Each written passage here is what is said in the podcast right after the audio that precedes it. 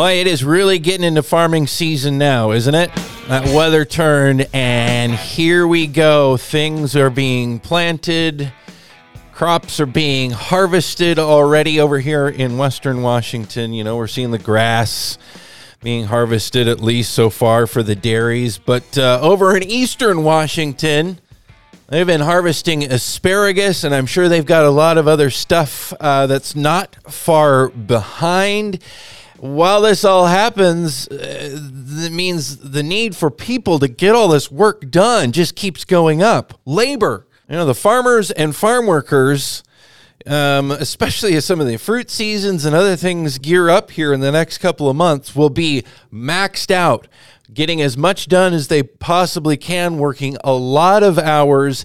And we've been talking about here, well, for a long time now, but focusing recently on the labor pressures that people are facing in farming.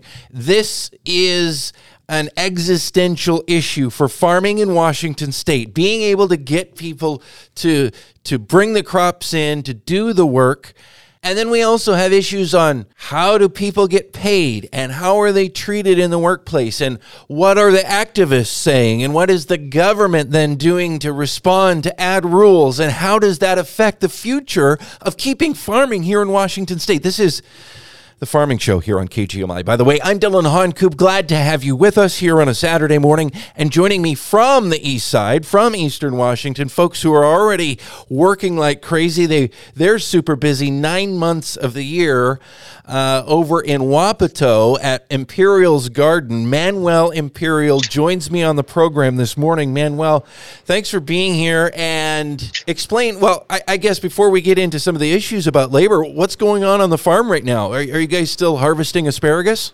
Yeah, we're in uh, about two and a half weeks into it. We're about 10 days later this year, but we're going gung ho right now, sir. How many acres of asparagus do you guys harvest, and, and how big of a crew does that take? Right now we have about 175 acres. Um, takes about field crew about 130 people and packing line about 60 people. So we employ between uh, 200 to 20 right now. Wow. And that that's a, a crop that you really kind of just have to harvest by hand, right? This is the crop that it's uh, labor intense. Uh, eight to 12 hours a day, you know, and it's, it's really del- delicate. You gotta, you know, take the heat out, pack it, hydrocool it, ship it, so you can get the freshness out of those asparagus to the, to the consumer. And for folks who don't know Manuel, you can catch his whole story on the Real Food, Real People podcast. That's my podcast uh, on all the major podcast platforms, as well as on YouTube and at realfoodrealpeople.org. Manuel, uh, I was out there, what, couple seasons ago and visited with him, got his story, and you sent me home with some of that asparagus. Wow. Yes, sir. I, I you you ruined all other asparagus for me now because I just want that stuff again. It was the best, freshest, big, yeah. juicy stems, amazing texture and flavor. I don't know what you guys are doing over there, but that that was the best asparagus I've ever had in my life what they're saying, um, Dillon, is the, the fruit bowl of vegetable fruit. It's right on the Yakima Valley. I mean, yeah. it's it's uh, it's one of those things that it's unbelievable. The soil, the climate, and everything. is perfect here in the Eastern Washington, and I'm lucky enough to be one of the owner and grow these vegetable for the Northwest. Did you know that we grow almost 50 to 60 million pounds of produce every year? Wow. And, you know, we've been doing it the last 38 years. It's been amazing. Um, so thanks, but, Washingtonian. Yeah, but a huge amount of work to do that, especially what you guys are doing at Imperial's Garden, which is, you know, so labor intensive, the fruits and the veggies in particular. And that's also not a high margin uh, space to be selling produce in either because I don't know, it's sad, but I think the American consumer doesn't expect to pay very much for their veggies when they go to the grocery store. Yes, sir. Uh, like I shared to a lot of people the last few weeks visiting the farm and politics and politicians came to the farm and we discussed labor issues, marketing issues, rules and regulation, heat rules, and all these things that affected the farm, healthcare. You know, like you said, there's not a lot of profit, but people like myself, we like we like to be, you know, we're the, the people that save America. We feed people. Uh, we're the most important should be people in America. Us and the worker. Uh, don't take that. The worker and the grower. The grower and the worker. There's no in between. Yep. Um, I, I, consider that those are all farmers. I, you know, farm workers are farmers too. Well, yeah, because without them, there's no farm. Without yep. me, you got no workers. So, and then you know, the last few years, you only are hearing inflation, inflation, inflation. Yep. Uh, you know, the the minimum wage of the state of Washington it went up. Uh, now they have implemented the overtime. Um, you know, it's not getting easier and easier. Uh, a lot of my peers either selling their farm or they don't make it, and I explain it to a lot of the senators that you know we need to work it out. Uh, we barely make it every year. I mean, uh, sooner or later, there's not enough room to to move. I explain it to them that if they advocate for the workers, they should be advocate for the farms too. Yeah, because they go hand by hand. You know, if the workers are happy, most of the owners are happy. So, if, but the, if the owners don't have a lot to offer to the workers, and then the workers is going to be sad because they we're going to cut them off. Yes, Imperial's Garden, we do work 12 hours a day, six six days a week. And I explained it to them. Yes, we're paying overtime, but at the end of the year, there's not much left to the coffin. Mm. Um, I asked them that they need to figure out how to work it out between the growers, the workers, the retail, because you got to consider retail too. That's why if you go to the like asparagus, you go to the store now, you're probably looking at a three ninety nine a pound or two ninety nine a pound because they're very expensive to grow. Mm-hmm. I mean, if we want local product, it's more expensive. Uh, so we talk about, like I talked to you about before, Mexico a day, it's almost fifteen to twenty dollars a day. That's their that's their wage labor costs. That's their labor cost. In America, it costs me twenty some dollars an hour. to compare that, it's not an apple and an apple. Yeah. Um. How, yeah. How do you so, com- How do you compete? With that. That is a huge challenge. By the way, this is the Farming Show. I'm Dillon Honcoop here on KGMI. We are talking with Manuel Imperial of Imperial's Garden over in Wapato, Washington. Over on the east side, they grow a huge amount of, and I forget the specific number, but millions of pounds uh, of fruits and veggies um, that are distributed all over the Northwest. If you want to talk about local food, these are the folks who are doing it. And, and you can find their stuff in the grocery. I mean, lots of people get excited about farmers markets and such. We talked about uh, the local farmers market here on the program recently, and I, I love those initiatives, and I think those are great. But the truth is, most of the fruits and veggies that people get, and a lot of other food, come through that grocery store system, that system of farms and buyers and distributors and you know processors and retailers ultimately um, and this is what you are a part of. You're a part of that system. You can't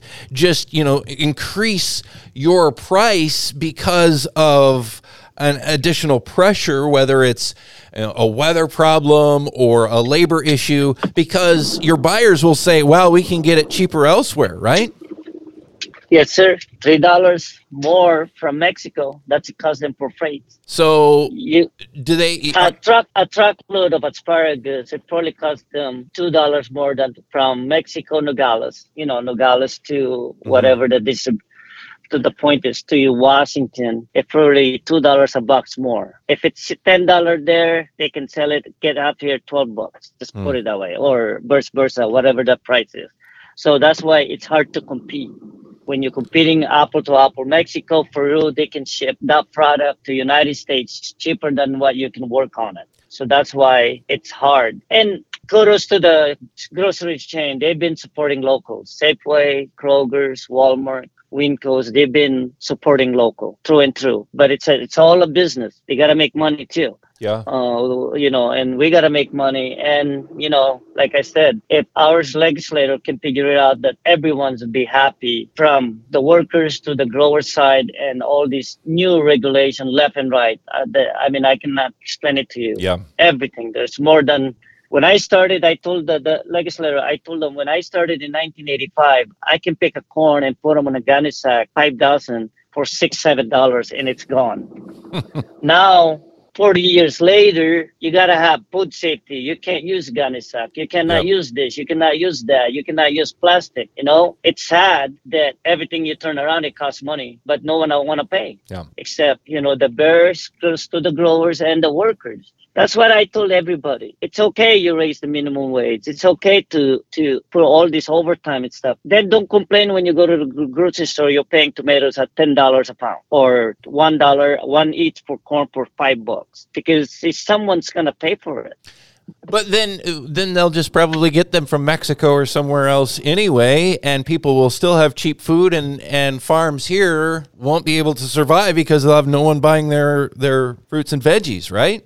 But during the, the, the biggest thing is we just went to a pandemic that it shut down a lot of our resources and look yeah. what happened. It's skyrocketing yeah. left and right. Yeah. It don't matter medicines gas whatever. Do you want to do that? Do you want to live in the state of washington to be just depend on overseas food supply? Yeah. or you want to support locally that while while we're still healthy and b we can grow the best food for you for the us i mean the washington state citizen or the northwest why do you want to depend on Mexico or Peru if you have all the resources here? You know, that's why I I am begging people that we need to work together from the legislator, from the workers, all the growers. It don't matter your wheat growers, potato growers, apple growers, anything. We all in one. Yeah. Well, the reality the reality is, and we've talked a, a, lot about this on the show. By the way, we're talking with Manuel Imperial of Imperial's Garden over in Wapato, Washington, um, focusing on you know hand labor that it takes to grow a lot of the things that we buy from the grocery store and eat um, and a lot of which they raise and grow there in Wapato at Imperial's Garden. You know, there are issues with agricultural overtime in how it was rolled out here in Washington, uh, a system designed for factory work, essentially, nine to five kinds of jobs, and then applying it to a world of agriculture, which is driven by nature and has busy seasons and slow seasons, and, and it does just doesn't fit. And ultimately, it's led to to workers making less money in many cases because farms oftentimes can't afford, simply can't make ends meet if they pay that full amount. So they, they bring on more workers and fewer workers or, or more workers get less hours each. Each worker gets a smaller piece of the pie, essentially, and workers are upset about that. But the reality is, and, and some have said, well, why don't farmers just pay it? And, and why don't they step up to the plate? But the reality is, with what farms bring in for food, the food that they grow and sell, if those costs go up much higher with such tiny margins, that farm's going out of business. So you can only and then and then how many jobs do workers or farmers have? Everybody loses their job in that case and i think that's that's what you're saying as far as everybody needs each other. Workers and farmers need each other to be able to, to grow food here. Did you know that it's still, a state of Washington, ag based products still the highest workers from my farm all the way to the grocery stores to restaurants and everything. Uh, it supports so many people. Mm-hmm. You know, we don't even really think how many people are there. But it's also, like I told my friends, everyone can go strike right? Everyone, anybody can go on strike. Why farmers can go on strike too? Hmm. Think about it, Dillian. If a farmer, the entire United States, go on strike for seven years, like the famine, see what happens. Yeah. Then what? Yeah. I mean, there do I have the right of, to go on strike? A lot of hungry people really fast. That's my point. Even yeah. now, there's a lot of people the problem is there's so many small grower like myself that they're selling their farm, and it's sad that you know the big guys they still will survive, but the little guys that the generation of family that has been farming forever, they they force them to sell because they can't keep up. They can't. And those are the kinds you of know. farms that people want to have, run by a family that cares about passing it to the next generation if they can, and it's connected with the land and connected with the community and doing things locally and not just a huge corporation answering to shareholders who may or may not care about sustainability at all. Yet those are the kinds of kinds of operations are the ones that are often under the most pressure with these additional rules that don't take into account how things work. Again, talking with Manuel Imperial of Imperial's Garden, just a minute or two left here with uh, Manuel. And again, you can check out his whole backstory if you go to Real Food, Real People. I think it was in season two, if I recall. I should have called up the ep- episode number here, uh, but you can find it on the podcast. Um, on podcast platforms as well as on YouTube and realfoodrealpeople.org. I came from the, the Philippines and got started here in Washington State in the mid 80s. As you were referencing there, things have changed so much since that time. Uh, his story is incredible of coming and, starting from nothing and building what they have there now in Wapato at Imperial's Garden. You had uh, legislators and, and agricultural leaders and a whole bunch of folks out to your farm, including State Senator Rebecca Saldaña, who has been a big challenge for the farming community and has been uh, very hard on the farming community and not seeming to want to listen to the farming community, but she was there to listen. Eh, eh, eh, maybe some encouraging signs there. Just in the last minute here, Manuel, what was your conversation with her when she was there this week? Senator Saldaña, it's great, and Senator uh, King and a couple of congressmen uh, from the lower valley. It's a, a, good experience, and they see the through and through how an owner and a and a worker work together. And I told her it's like a family. It's it's like a brother and a sister. You can't either one. You can't get rid of them. They go together. Yeah. And she agreed that without one the other, they don't work all the policies and everything I told them, I asked them that they need to figure out that it works both ways to the grower and to the worker. A healthy growers is a healthy workers program because, like I, I, I, retail, I told them that to have a good company or a good environment, you have a good owner and you have a good worker in the last 38 years i have generation family that work for us. It's the same family and we eat together we sleep together and we work together. Mm-hmm. and we both we all go together when we lose rejections we lose crops uh, 2021 we almost had we almost lost the farm and they felt it and i, I felt it. And and senator saldaña interview 10 15 workers uh, randomly and they all said the same thing. We want to get paid more yes, we do like more money, but we also like our owner to make money too. It, it's worked both ways, and I didn't. You know, it's a. I was so excited when they left because the workers said it the way I didn't think that they're gonna say. Yeah. But they all supported for the farm, and it don't matter what farm you are. You can be Jones, whoever, because it's the same thing. A lot of the people work on the farm, they stay there forever. The goal is, I like I told the senators and the Congress people, the goal is we like to send our kids to the college, and hopefully that next group is going to be better than us. And they do the same thing. Even the worker yeah. do the same thing. Yeah. So I'm praying that the both sides can figure out for the healthy for the agriculture in the state of Washington, and they work both ways. Uh, you know, the growers and the workers. Absolutely. Manuel Imperial of Imperial's Gardens out in Wapato, Washington. Go to the grocery store, folks. Uh, like you said, Safeway, Kroger, and, and others. You, go through the produce section. You'll find um, as the as the season progresses and they harvest various fruit and vegetable crops, you'll find their name on a lot of stuff.